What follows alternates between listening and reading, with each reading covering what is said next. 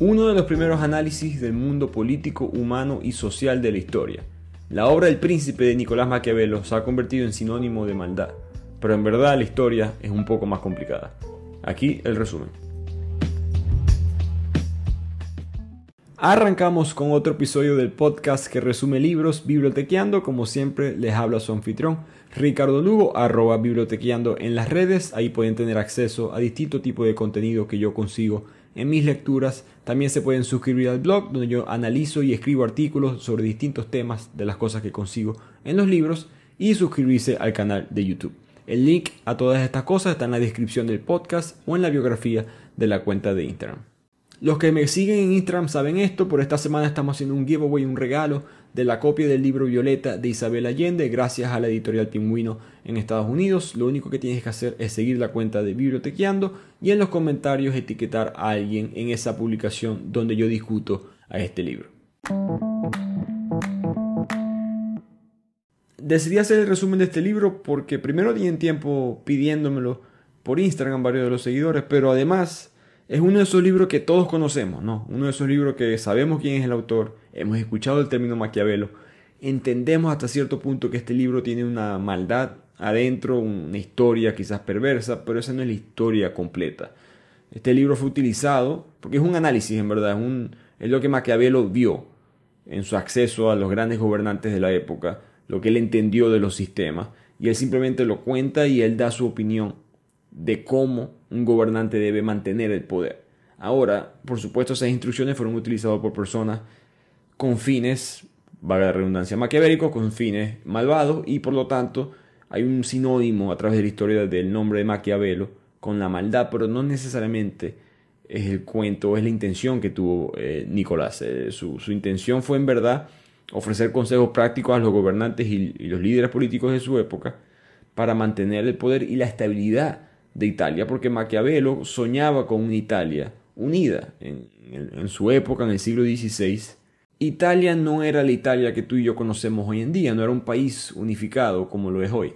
Era un grupo de ciudades-estado, era una especie de ciudades capitales a través de toda la región italiana, con sus aldeas pequeñas alrededor, y cada estado tenía su propio gobernante y su propio gobierno que actuaba independiente de las demás eh, ciudades-estado. Las tres capitales más importantes en esa época de Italia eran Venecia, Florencia y Roma. Roma, por supuesto, conocida por, por tener al, al, Papa, el jefe de la Iglesia Católica, probablemente el hombre más poderoso en este punto en la historia. Venecia era una especie de ciudad comerciante, muy rica, mucho comercio, mucha entrada y salida de dinero. Y Florencia también tenía riquezas, pero era más el centro de las artes, de las ciencias de la innovación. Por supuesto, personas como Miguel Ángel, Da Vinci vienen de estas tierras, otros como Galileo se mudan a estas tierras para, para hacer sus estudios. Entonces tenemos una Italia independiente que no existe como la Italia que tú y yo conocemos. Y Maquiavelo quería la unión de Italia. No era el único, esto no era una ambición del personal. Muchas personas sentían que esta, esta región de Italia, lo que solía ser, lo, lo que quedó, las obras del Imperio Romano anterior, debía unificarse. Por supuesto, eventualmente sucede y es la Italia que conocemos hoy en día. El punto de todo esto es que Maquiavelo lo que quería dar con este libro era una, un set de instrucciones, un grupo de, de reglas, de principios que debían utilizar para lograr esa meta de unificar Italia. De ahí la frase famosa de Maquiavelo, que él nunca dice, él nunca en verdad escribió esto, el fin justifica los medios. Siempre sale esa frase de vez en cuando por ahí. En verdad él no la escribe, eh, vamos a debatir un poco más adelante el origen de esa frase, pero el mensaje sí está en el libro. La frase como tal no la dice, pero el mensaje sí está porque él, digamos que el fin que él quería era la, Italia unificada, los medios son las distintas instrucciones que vamos a ver en este libro, pero pasemos un tiempo también explicando quién era Maquiavelo como persona y su historia y cómo llega él a tener acceso a todos estos gobernantes, a todas estas grandes mentes de Italia. Así que empecemos explicando el contexto político histórico de Florencia en la época de Maquiavelo. Maquiavelo nace en 1469, no en Florencia como mucha gente piensa, nace en San Casiano. Y eventualmente se muda a esta ciudad que está siendo en esta época controlada por dos familias que son rivales y muy poderosas. Los Medici, los famosos Medici, y los Pazzi. Estos últimos querían eliminar a los Medici y decidieron organizar un intento de asesinato a dos de los miembros de la familia más importante, que eran Lorenzo Medici, que le decían el Magnífico, y a su hermano Julián. Logran asesinar a Julián, pero sobrevive Lorenzo. Lorenzo eventualmente se queda con el hijo de Julián, que era su sobrino, y lo, apoda, o mejor dicho, lo adopta como su propio hijo. Pero lo importante aquí es que como suele pasar en la historia, cuando lastimas, pero no eliminas por completo a tu enemigo, se convierte en más poderoso. Y a partir de este intento de que Lorenzo sobreviva a este intento de homicidio, los Medici empiezan a florecer, cada día tienen más dinero, mejores aliados dentro de la iglesia, Lorenzo es amiguísimo del Papa en turno. Total que ahí es cuando empieza, digamos, esta hegemonía de los Medici en la época de, la, de Florencia. Pero todo cambia cuando Lorenzo, que era la figura principal, muere. Y hay un fraile que se aprovecha de todo esto que se llamaba Girolamo Savonarola. Este fraile, él no quería que otra familia como los Medici llegara a tener el poder o que los mismos Medici continuaran con este poder. Entonces él lo que hizo fue expulsar al hijo de Lorenzo, el que solía ser hijo de Julián, su hijo adoptivo, y él toma el poder de Florencia. Recordemos, ciudad-estado. El Papa tiene el, poder, digamos, ideológico a través de todo este imperio cristiano, pero él, está en Roma. Eh, Florencia es parte, es ahora controlada por este fray. Por supuesto, como suele suceder también en la historia, él es un hombre con nuevas ideas, está en contra de, la corrupción, en contra del dinero, no le gusta todos estos gastos abusivos que estaban teniendo la familia Medici, piensa que las obras de arte que ellos financiaban eran pecado, llega con estas nuevas ideas como anti corrupción y como un bien para el pueblo. Como suele suceder, eh, termina siendo totalmente lo opuesto. Él empieza a gobernar abusando de la fe de las personas, incita al pueblo en contra del Papa, Alejandro, mejor conocido como quizás Rodrigo Borgia, y él en verdad termina siendo muy odiado. Un dato curioso, eh, que hay dos hogueras, quizás dos de las hogueras más famosas de la historia, cuando hogueras por supuesto cuando queman a una persona. En la primera fue la que él organizó, en la cual él quemó obras de arte y todas las cosas que él consideraba un lujo dentro de Florencia, un daño quizás para la cultura y la historia del ser humano. En la segunda hoguera, la iglesia lo quemó él. Y por si acaso, no que el Papa o la iglesia fueron los buenos de la película en este punto en la historia. Eh, Borgia, el Papa, ganó la elección con sobornos, con ayuda de los Medici, y rápidamente se apropió de la riqueza de la iglesia para el beneficio propio de él y de su familia. Italia está muy dividida, hay muchos problemas, hay mucha división. Venecia se convierte ahora en una dictadura. Genova, que era una región relativamente no importante, como mencioné, Venecia, Florencia y Roma eran las tres ciudades-estados que importaban. De repente Genova se convierte en una república con su propio sistema. Eh, hay mucha división, no hay un gobierno centralizado, no hay una monarquía como está en el resto de Europa, hereditaria que gobernar el país. Entonces Italia se estaba destrozando y muchos tenían miedo de, distintas cosas, no solamente que se mataran entre ellos, sino que además, ¿qué pasa si nos atacan?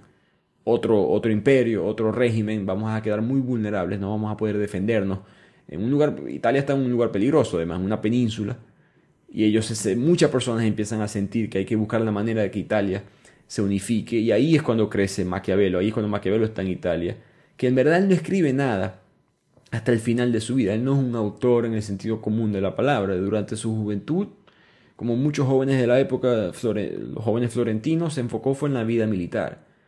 Él se empieza a dedicar a la política es cuando le encargan ir a Roma para observar el proceso que se utilizaba para elegir al nuevo papa.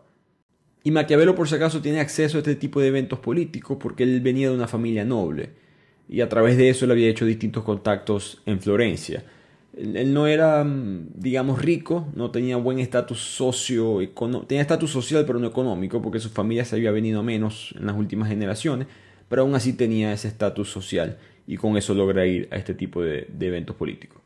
Cuando él llega a la elección del nuevo papa, él se da cuenta, ve las negociaciones, la, política que está sucediendo, y el papa, el hijo del papa, el papa tuvo hijos, como pueden ver, el hijo del papa César Borgia, ayuda a un antiguo enemigo de la familia, que era un cardenal llamado Dele Rovere. Este Rovere se convierte eventualmente en el nuevo papa, gana la elección con la ayuda de los Borgia, y eso a Maquiavelo lo, lo llena de esperanza, que la rivalidad entre familias se haya acabado, que los Borgia y los Rovere, los estuvieran trabajando en conjunto, significa que sí hay posibilidad de que nos unifiquemos como sociedad. Por supuesto, eh, soñar es gratis, ¿no? ¿no? Cuesta soñar. Rovere apenas se convierte en el Papa, le hace la vida imposible a toda la familia Borgia, incluyendo a César Borgia, que fue el que lo ayudó. Y aquí Maquiavelo descubre una de las primeras grandes lecciones que él va a decir en este libro, que es que el que obtiene poder no tiene obligación, no tiene necesidad de perdonar a sus enemigos. Y también escribió que los que arriesgan consiguen fortuna y mujeres, y los que no se atreven se quedan como están. Y van pasando los años, Maquiavelo se convierte en una especie de diplomático, va a negociar una vez un evento muy famoso en su historia que él va a negociar con Maximiliano I, que era un alemán, un emperador, que tenía ya políticas expansionistas y Florencia sabía de esto y le tenía un poco de miedo a Alemania, de que Alemania los invadiera. Entonces mandaron a Maquiavelo a hablar con él y Maquiavelo impresionó a este Maximiliano, eh, lo bien leído que era, lo conocedor, lo buen orador. Lo impresionó tanto su inteligencia que Maximiliano decidió no invadir a Florencia y aquí Maquiavelo es como un héroe para Florencia y su estatus sube aún más. Pero algo pasa muy interesante en todo este momento, en el todo lo que sube tiene que caer. Si recuerdan el asesinato de Julián Medici, su hijo es adoptado por su hermano Lorenzo Medici. Ese hijo se convierte en el Papa. Y ahora un Medici ocupa el trono papal y eso por supuesto cambia todo, porque Maquiavelo, como muchos otros pensadores de la época, habían criticado a los Medici. Toda su vida él escribió, se pronunció en contra de los Medici porque ellos no estaban, por supuesto no les interesaba el sistema a favor de, del pueblo de, Florencia y mucho menos de Italia, sino que utilizaban todo a favor de ellos como familia. Entonces a lo que los Medici controlan el poder ahora, él se queda sin trabajo. Lo acusan de conspirar en contra de los Medici, lo meten preso, lo torturan. Él, por supuesto, que tenía contactos, le pide ayuda a sus amigos, pero todo el mundo le da la espalda. Nadie le quiere ayudar, nadie quiere ir en contra de los Medici. Así que Maquiavelo está preso. No se sabe exactamente por cuánto tiempo estuvo preso. El Papa le otorgó una amnistía eventualmente a muchos presos políticos y ahí es cuando él es liberado, pero no hay una fecha exacta de cuando él sale de la cárcel, pero se sabe que estuvo preso. Pero cuando sale en libertad a Florencia, él se da cuenta que todo cambió, ¿no? No Florencia, el sistema como tal continúa igual, sino que sus amigos, sus conocidos, las personas en el poder, los políticos, comerciantes, le han dado la espalda. No quieren tener ningún tipo de relación con él. es enemigo de los Medici, enemigo de, de muchas personas con poder y no les conviene tener esta conexión con Maquiavelo. Por lo tanto, él se retira a una pequeña propiedad que él tenía en San Casiano y empieza a leer mucho sobre Dante o las obras, mejor dicho, de Dante Alighieri y la Divina Comedia, que son obras, como mencioné, protestando a la corrupción, al abuso de poder que había en Florencia, y eso le inspira a Maquiavelo a decir, yo tengo que dejar por escrito alguna obra que muestre los aciertos, los errores de todas estas personas que están en el poder, para que alguien aprenda a cómo unificar a Italia de una manera u otra. Y de ahí viene la interpretación de que el fin justifica los medios.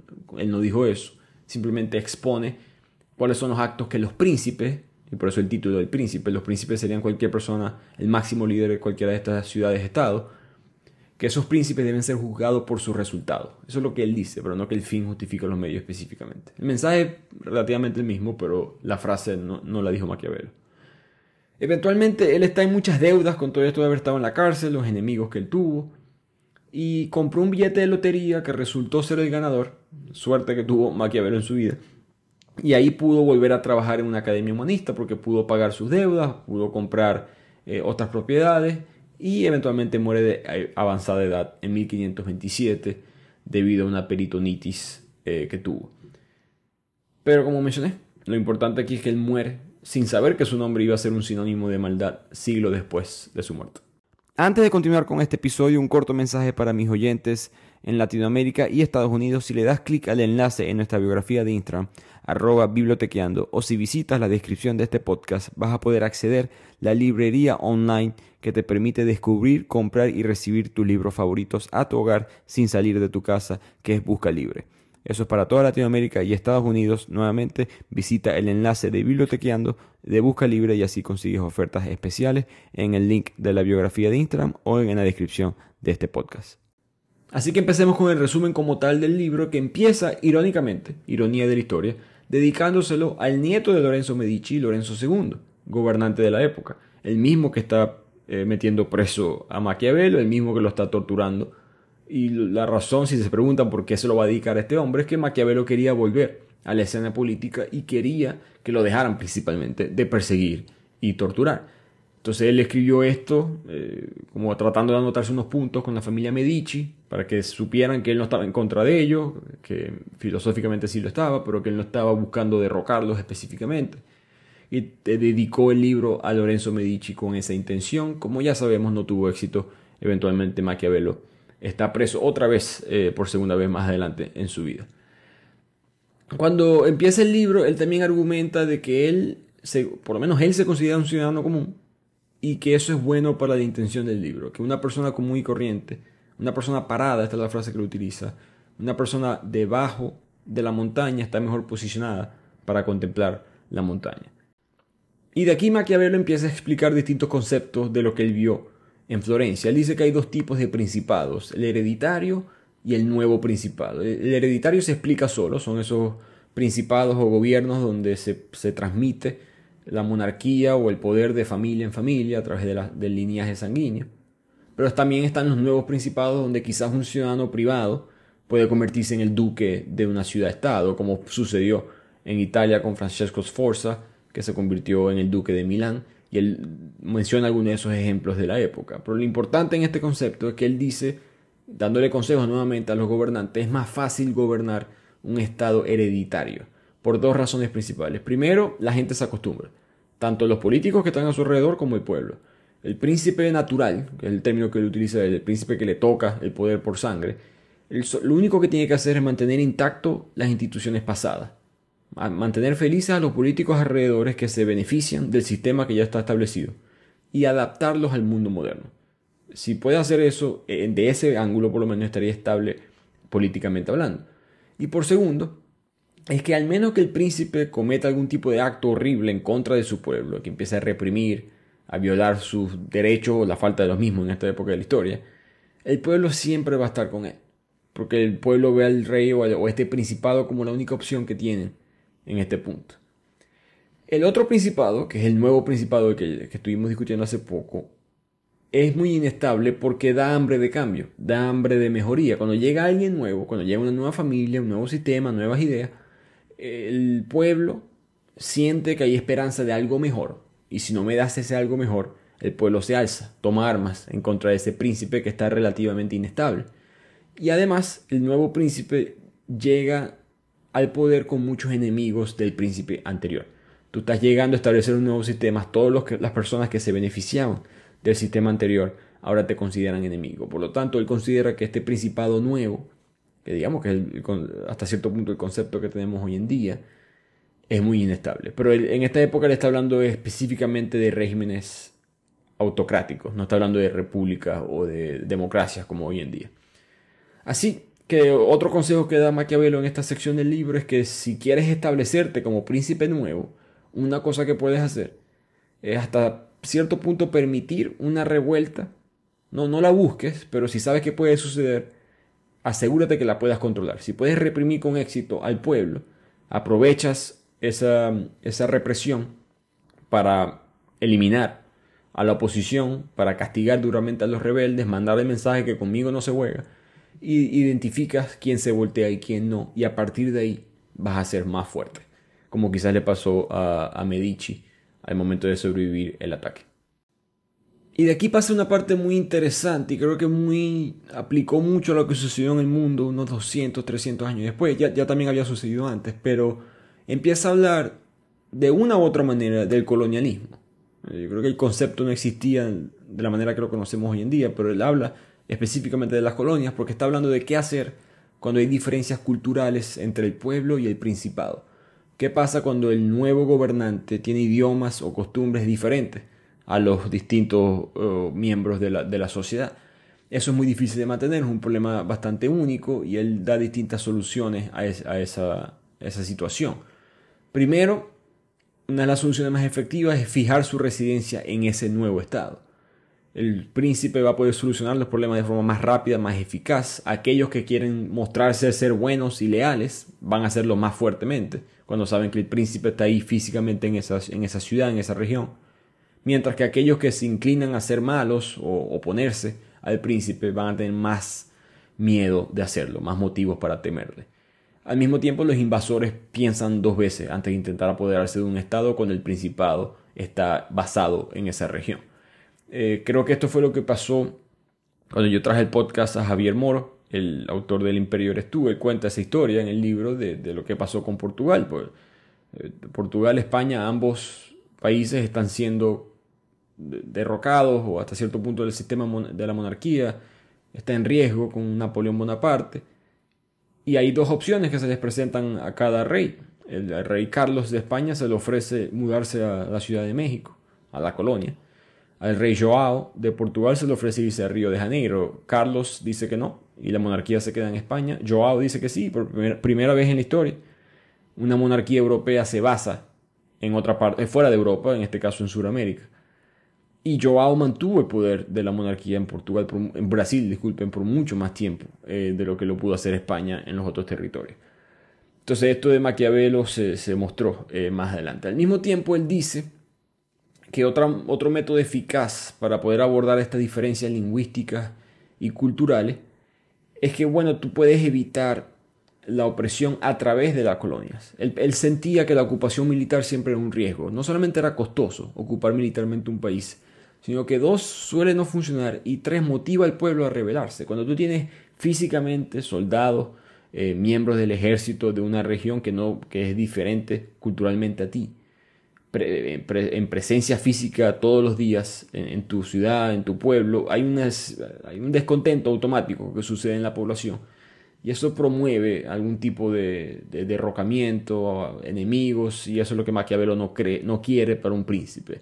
Lo que él recomienda es utilizar el colonialismo como herramienta. En otras palabras, no arriesgues a tu ejército, arriesga a la persona común y corriente, que, que, se frieguen ellos, básicamente. Establece colonias de tu principado en esa región, como quizás lo hizo Europa más adelante, el mismo imperio de expansión de los árabes. Eh, coloca a tu pueblo en esa región, digamos Inglaterra, en Estados Unidos, España, en Venezuela, etc y deja que esos ciudadanos creen esta cultura, creen ellos mismos establezcan sistemas que promuevan a, tu principado y se cree una, una, población, un porcentaje de la población significativamente leal a ti. Y eso mantiene tu poder, además que tú vas a poder entonces establecer los distintos contratos políticos, los distintos contratos económicos. Si tú mantienes esa relación y haces que la gente de aquel lado del océano, por decirlo así, las colonias dependan de ti, tú siempre vas a poder controlarlos de esa manera. Entonces, en esta parte, por eso que el libro es considerado eh, malvado por muchas personas, él promueve el colonialismo como una manera de solucionar el problema que tiene individualmente un príncipe de mantener el poder. Ahora en el siguiente capítulo, Maquiavelo empieza a discutir el concepto de los ministros, como un gobierno, un principado puede ser eh, aguantado o mantenido por los subordinados, por las personas que trabajan alrededor del príncipe, y esas personas pueden ser ministros o nobles, y preferiblemente deberían ser ministros. El argumento de, de Maquiavelo, o mejor dicho, hacer una pausa aquí y explicar lo que es una nobleza, creo que muchas personas, todos entendemos el concepto, pero eh, vamos a hacer la historia corta. Una nobleza es un, cargo, o mejor dicho, un premio otorgado por el rey a una familia, usualmente un apellido. Por eso que vemos todos esos escudos europeos con cierto apellido eh, en, la, en, la, época medieval, porque eran nobles, esos apellidos eran nobles. Y el intercambio era de que yo como rey te voy a dar tierras a la familia, digamos la familia Lugo, utilizar mi apellido como ejemplo. Tu familia Lugo te voy a dar tierras aquí en España a cambio de que tú me protejas a mí militarmente. Tú vas a tener tu propio, una especie de gobierno independiente, tú vas a tener tus propios súbditos, mejor dicho, siempre respondes a la corona, pero vas a tener tus propios súbditos, tu propia economía, tu propia nobleza, tus plebeyos que van a trabajar para ti no van a tener sus propias tierras, las tierras son tuyas, ellos trabajan de gratis para ti. Ellos simplemente viven alquilados en una especie de esclavitud, ¿verdad? Em, en esta época. Y tú, me, en caso de yo necesitarlo, tú me vas a dar a mí un, ejército, una milicia, eh, cuando sea necesario. Y, y siempre sucedía en Europa cuando habían ya sea invasiones extranjeras o Peor aún cuando había conflictos internos de quién es el rey, quién es la reina, quién, quién es el siguiente en línea. estas noblezas se dividían, eh, dependiendo qué rey le ofrecía más, eh, más poder, más estatus socioeconómico, distintas cosas. Había un periodo, famoso, un periodo muy famoso en Inglaterra, el periodo de la anarquía, donde no se sabía claramente quién era el rey. Y todas estas noblezas estaban actuando independientemente sobre ellas y no, no había ley, no había orden en, todo el territorio inglés. Entonces la nobleza, lo que dice Maquiavelo, es que es, es fácil de corromper. Muy fácil de que una potencia extranjera negocie con una nobleza y le ofrezca un mejor trato que lo que tiene el rey o el príncipe actual. Por lo tanto, es mejor establecer un gobierno con ministros, porque el ministro no tiene incentivo de ir en contra tuyo. Eh, no, solamente eh, eh, son personas que están ahí solamente porque tú quieres que estén ahí y son más intercambiables, digamos, son más fáciles de intercambiar comparado con una nobleza que ya está más establecida, tiene tierras. Un ministro simplemente es un cargo. Sino que además, si, él si ese ministro se voltea, y estoy utilizando el ministro, el príncipe en hombre, porque eso es lo que utilizó Maquiavelo, porque en esta época, por lo menos en Italia, no habían mujeres tomando el poder. Pero si ese ministro se voltea, él no va a conseguir mucho apoyo político después, porque ya sabemos que es una persona que no es leal. Entonces es más fácil no solamente protegerte tú mismo como ministro, sino que si tú quieres, príncipe, atacar un nuevo territorio, conquistar un nuevo principado, asegúrate que ese principado sea establecido con la nobleza. Porque con el noble siempre vas a poder negociar. El noble siempre está descontento, el noble siempre tiene hambre, siempre quiere más. Es más fácil negociar con esa persona que con el ministro como tal. Además, Maquiavelo afirma que esa fue siempre nos maravillamos con Alejandro Magno, lo rápido que él conquistó el mundo, y él piensa que esa fue la, teoría, en su, su, punto de vista, eso fue lo que él utilizó. Él conquistaba territorios poco a poco que estaban establecidos con nobleza, con familias, negociaba con ellos, y él poco a poco consiguió toda la conquista de Asia, básicamente evitando invadir los territorios que tenían ministros y conquistando los territorios alrededor que dependían de la nobleza. Al mismo tiempo, Maquiavelo explica que si son fáciles de conquistar, son vulnerables, son difíciles de manejar.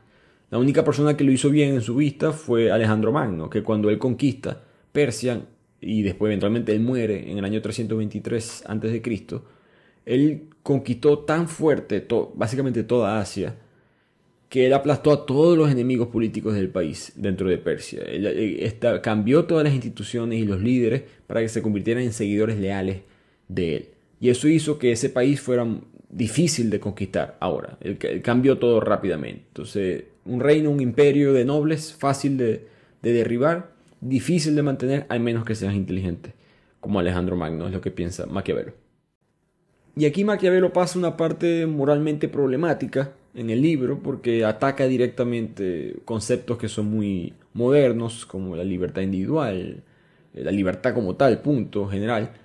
Y él enseña o explica cómo es que un príncipe puede conquistar a estos pueblos que están acostumbrados a ser libres.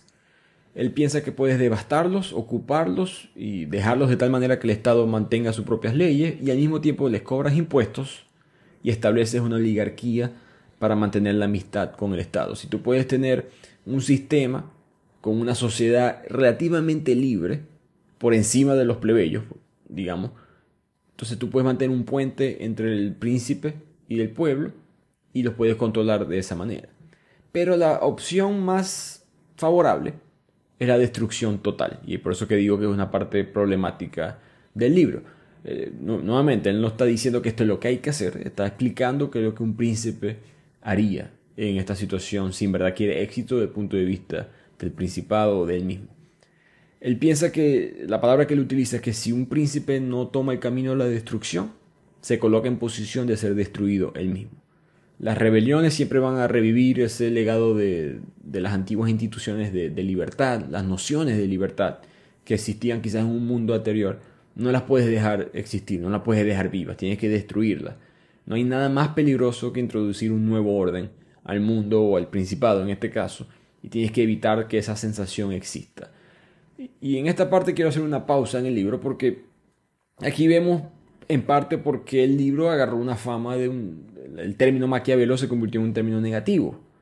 Porque su argumento de destruir un pueblo, por ejemplo, una región por completo, de controlarlos, de eliminar su posibilidad de libertad, son conceptos difíciles de procesar hoy en día, pero creo que en parte es lo que hace que este libro sea tan interesante, porque él no, él no está promoviendo eso específicamente, ni está viniendo de ningún ángulo político específico, no, no, no sé de qué lado político del espectro te encuentres, pero creo que este libro lo procesas igual, seas totalitario, libertario, conservador, liberal y todas las combinaciones que hay en, esa matriz, tú puedes entender lo que él está diciendo. Tú entiendes que su concepto es más poder contra libertad, o qué es lo que hace un príncipe para controlar una región, para controlar a sus súbditos, que es con la frase que él termina esta sección del libro, que él dice, tienes que controlarlos, tienes que destruirlos y ocuparlos, porque el pueblo, la mayoría del pueblo, la mayoría de los súbditos, están acostumbrados a obedecer, especialmente cuando tienen tiempo haciéndolo. Y ellos no van a saber cómo vivir como súbditos libres. A los que tengan estas ideas de libertad les va a dar miedo. No, el cambio asusta. Entonces es mejor tenerlos controlados y enseñarles que psicológicamente engañarlos a pensar que tú eres necesario como príncipe. Y ahí sí tú lo puedes controlar. Eh, la lógica tiene sentido. Por supuesto la, intención es mala. Pero la lógica, nuevamente, creo que todo lo que él dice en el libro eh, eh, son cosas que, que simplemente está reportando de lo que vio en la Florencia y en Italia por completo, de una época muy corrupta. Este libro, por cierto, es muy utilizado en empresas, eh, para los presidentes. O sea, hay muchos consejos que aplican para gobernar de distintas maneras. Obviamente, uno está asumiendo que la persona que lo está leyendo tiene un buen código moral, ético, uno espera. Pero si lo tienes, tú puedes agarrar buenos consejos de este libro para utilizar las cosas de buena manera. Esta sección quizás no, pero otras secciones del libro sí, sí aplican. De aquí Maquiavelo pasa ahora a explicar y criticar, mejor dicho, a los que llegan al poder a través del crimen. Él los llama traicioneros, despiadados y religiosos, como vas a matar a tus conciudadanos, traicionar a tus amigos, vas a alcanzar el poder, pero nunca la gloria. Pero para mantener el tono del libro, él dice, bueno, pero aún así si un príncipe llega al poder de esa manera, déjeme explicarte cómo se puede mantener en el poder de esa manera. Él explica que si te apoderas de un estado, de un principado, con la violencia, términos modernos quizás un golpe de estado, tienes que atacar a todos y, saber, que es la parte fácil, en verdad. La parte difícil es saber exactamente cuándo parar, cuándo tienes que abstenerte de cometer más atrocidades. Si tú te pasas de esa línea, lo que dice Maquiavelo, la gente se va a acordar, vas a tener enemigos y te van a, te van a eliminar tarde o temprano. Si lo haces muy, si, si frenas muy antes de esa línea y no eres lo suficientemente cruel, violento, con el, principado actual no vas a poder lograr tu objetivo y por supuesto te van a eliminar el, príncipe que esté a cargo.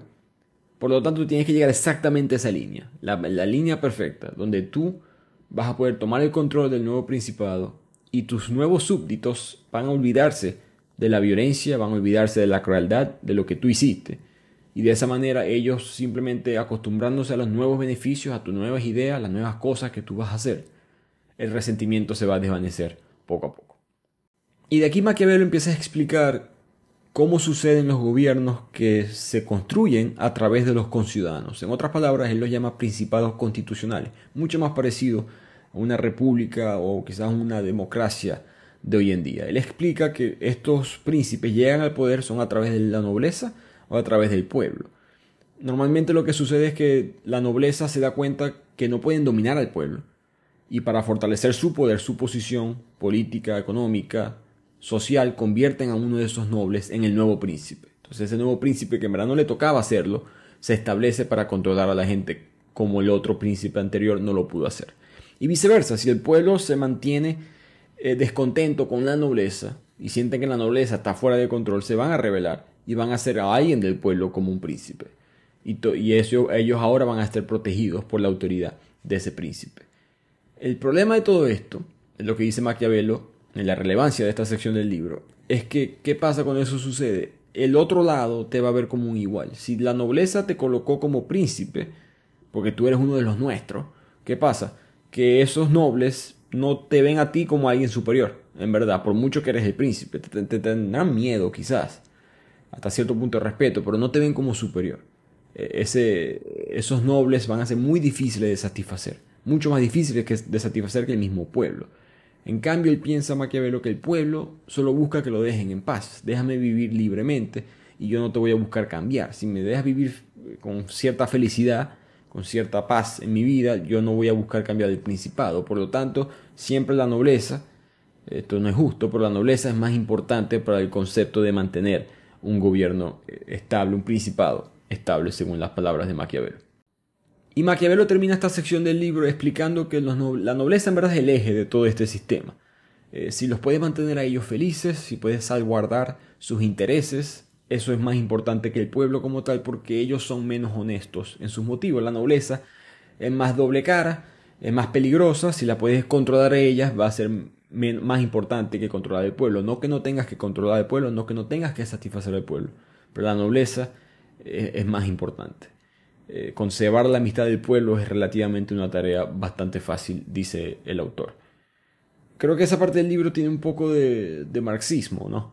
Eh, sin, entrar en mucho detalle, a diferencia quizás de Marx, Marx ve el eje de la sociedad, todo lo social y económico está basado en la división de las clases sociales, Aquí Maquiavelo está explicando hasta cierto punto que el principado depende también de un establecimiento de una nobleza para poder controlar al pueblo. No es exactamente lo mismo porque Marx se va mucho más a, lo, a la distribución de las riquezas y el, porcentaje, la distribución del trabajo, lo que cada quien merece o no merece. En el caso de, de Maquiavelo está simplemente explicando el concepto de un principado y cómo mantener el poder. Pero bueno, hemos discutido distintos conceptos teóricos de cómo controlar a un, pueblo, cómo controlar la nobleza, cómo establecer un principado, pero eventualmente ya sea en contra del pueblo o contra otro principado vas a tener que irte a la guerra. Entonces Maquiavelo pasa esta última sección del libro, una de las últimas secciones de este resumen, explicando los tres tipos de ejércitos. Están las tropas auxiliares, las tropas mercenarias y las del príncipe como tal. Las auxiliares no creo que haya un concepto moderno de esta palabra, pero quizás la mejor traducción sería como paramilitar. Un gobierno, un ejército, disculpen, que de ciudadanos privados, que el gobierno le dio acceso a algún tipo de armamento, algún tipo de permiso legal de actuar como un ejército. Y por supuesto Maquiavelo dice que es una forma de tener un ejército, pero es una forma inútil y peligrosa, porque esos, esos, esos auxiliares son difíciles de controlar más adelante. Los mercenarios son ya militares o ejércitos entrenados, personas que tú entrenaste como ejército, pero por X razón ahora están fuera del, gobierno como tal, son muy desunidos, muy indisciplinados, ambiciosos, desleales, son talentosos, saben lo que tienen que hacer, hacen el trabajo sucio de muchos principados, pero su motivación siempre es monetaria, por lo tanto son más difíciles de, controlar. El, digamos que el auxiliar eh, normalmente ayuda por razones ideológicas, el, el mercenario ayuda por al que le pague más dinero, punto. Entonces es mucho más peligroso, en la opinión personal de Maquiavelo y de muchos otros pensadores de la época, la dependencia de estos principados en los mercenarios fue lo que arruinó a Italia. Todos estos distintos eh, principados de ciudades-estados dependían de mercenarios para hacer ya sea el trabajo sucio o el trabajo entre comillas legal. Y eso causó toda esta anarquía, esta división, odio que había y descontento entre las distintas provincias.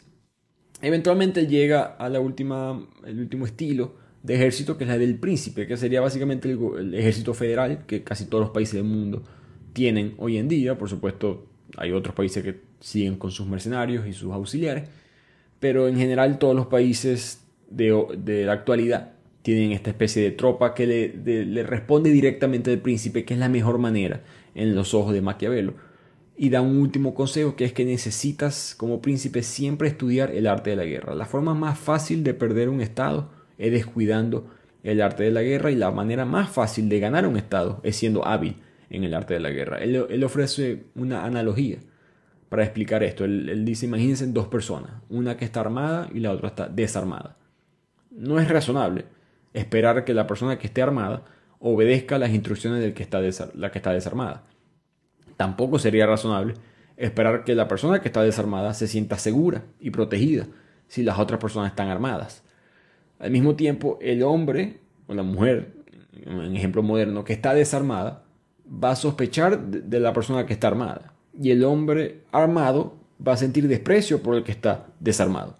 Entonces, un príncipe que no entiende esta relación no va a poder eh, ser efectivo en el arte de la guerra. En el ejemplo de él, por supuesto, un príncipe que no entiende la guerra es ese, ese hombre que está desarmado. Por lo tanto, asegúrate de estar armado. Al mismo tiempo, Maquiavelo recomienda siempre poder escuchar, tener una especie de conexión con el pueblo, porque los conspiradores van a estar conspirando, por valga la redundancia, siempre van a estar, alguien va a estar planeando algo en contra tuyo, capaz no necesariamente derrumbarte por completo, derrocarte del principado, pero siempre hay gente en contra, siempre vas a tener enemigos. Es bueno tener el oído en la calle, es bueno tener el oído en el pueblo. Entonces, saber lo que dicen tus círculos cercanos y tus círculos más lejanos siempre va a ser importante. Ahora, ¿cuál es el problema con esto? Dice Maquiavelo, que si cualquier persona te puede hablar, si tú permites que la gente te diga lo que sea, la gente te pierde respeto. Tú tienes que mantener la autoridad. No todo el mundo puede hablar contigo. Entonces, él recomienda tener un asesor, una persona específica que te pueda desafiar cuando se lo permitas. Alguien que sea tu oído y esté escuchando todo lo que se está diciendo en el pueblo, en la nobleza. Y si él esa persona se pueda reportar a ti en privado siempre y te pueda desafiar de una manera que más nadie vea ese desafío.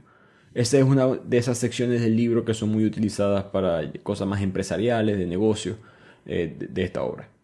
Y con eso llegamos a este último punto que voy a resumir en el libro. Eh, el libro como tal tiene 26 capítulos, yo les resumí aproximadamente unos 12, o mejor dicho, les mostré los 12 que yo consideré más relevantes, más importantes, más impactantes. Pero por supuesto pueden aprender mucho más leyendo eh, esta obra. Pero quiero cerrar con este, porque me pareció muy interesante, porque todo el libro es una especie de clase de, como de gobierno, una clase de, de cómo mantener a tu principado estable. Y tiene distintas teorías, como pudieron ver, geopolíticas, militares, digamos hasta cierto punto complejas, instrucciones de qué es lo que tiene que hacer. Y él tiene este capítulo que es muy para mí, muy humano. De repente él dice que no te odien. Eso es todo.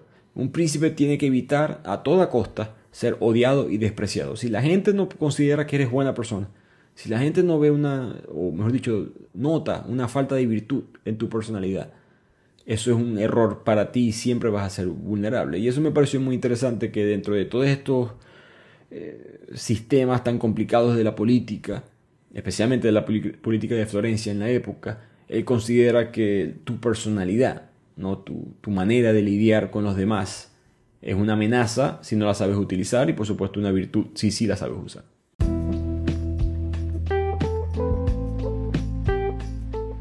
Y con eso llegamos al final de este resumen. Como siempre paso este último minuto para dar una especie de reflexión personal.